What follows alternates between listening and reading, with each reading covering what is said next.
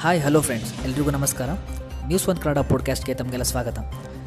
ನಾನು ನಿಮ್ಮ ಶಶಿ. ಸ್ನೇಹಿತರೆ, ಇವತ್ತು ಈ ಒಂದು ಎಪಿಸೋಡ್ನಲ್ಲಿ ಒಂದು ವಿಚಿತ್ರ ಘಟನೆ ಬಗ್ಗೆ ನಾನು ನಿಮಗೆ ತಿಳಿಸ್ಕೊಡ್ತೀನಿ. ಏನಪ್ಪ ವಿಚಿತ್ರ ಘಟನೆ ಅಂತ ಕೇಳ್ತೀರಾ? ಹೌದು ಸ್ನೇಹಿತರೆ, ಚೀನಾ ದೇಶದ ವಿಜ್ಞಾನಿಗಳು ಇಡೀ ಪ್ರಪಂಚವೇ ಬೆಚ್ಚಿ ಬೀಳಿಸುವಂಥ ಒಂದು ಎಚ್ಚರಿಕೆ ಸಂದೇಶವನ್ನು ನೀಡಿದ್ದಾರೆ. ಅದೇನು ಅಂತ ನೋಡೋಣ ಬನ್ನಿ. ಸ್ನೇಹಿತರೆ, ತಮಗೆಲ್ಲ ತಿಳಿದಿರೋ ಹಾಗೆ ವಿಶ್ವವ್ಯಾಪಿಯಾಗಿರುವ ಕೋವಿಡ್ ಹತ್ತೊಂಬತ್ತು ಸಾಂಕ್ರಾಮಿಕ ರೋಗವು ಪ್ರತಿ ವರ್ಷವೂ ಕಂಡುಬರುವ ಸಾಧ್ಯತೆ ಇದೆ. ವಿಶ್ವದಾದ್ಯಂತ ಆರು ಪಾಯಿಂಟ್ ಐದು ಲಕ್ಷ ಜನರನ್ನು ಪ್ರತಿ ವರ್ಷವೂ ಬಲಿ ತೆಗೆದುಕೊಳ್ಳುವುದು ಎಂದು ವಿಜ್ಞಾನಿಗಳು ತಿಳಿಸಿದ್ದಾರೆ. ಹಾಗೆಯೇ ಈ ಕೋವಿಡ್ ಮಹಾಮಾರಿ ವೈರಸ್ ಋತು ಆಧಾರಿತ ಸೋಂಕನ್ನು ಹರಡುತ್ತದೆ. ಅದರಲ್ಲೂ ವಿಶಿಷ್ಟವಾದ ವಿಚಾರವೇನಪ್ಪ ಅಂದರೆ, ಮಾನವರಿಗೂ ಹಾಗೂ ಸೋಂಕು ರೋಗಕ್ಕೂ ನಿಕಟವಾದ ಸಂಬಂಧವಿದ್ದು, ಇದು ಸಾಂಕ್ರಾಮಿಕ ರೋಗವಾಗಿ ಪರಿಣಾಮ ಬೀರಲಿದೆ. ನಿರ್ದಿಷ್ಟ ಋತುವಿನ ವೇಳೆ ಒಬ್ಬರಿಂದ ಒಬ್ಬರಿಗೆ ಹರಡುತ್ತದೆ ಎಂದು ಕೂಡ ತಿಳಿಸಿದ್ದಾರೆ.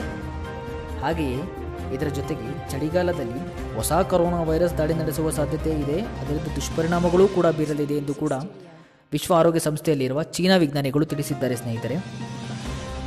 ಕೇಳಿದ್ರಲ್ಲ ಸ್ನೇಹಿತರೆ, ಇದು ಚೀನಾ ದೇಶದ ವಿಜ್ಞಾನಿಗಳು ನೀಡಿರತಕ್ಕಂಥ ಒಂದು ಎಚ್ಚರಿಕೆ ಸಂದೇಶವಾಗಿದೆ.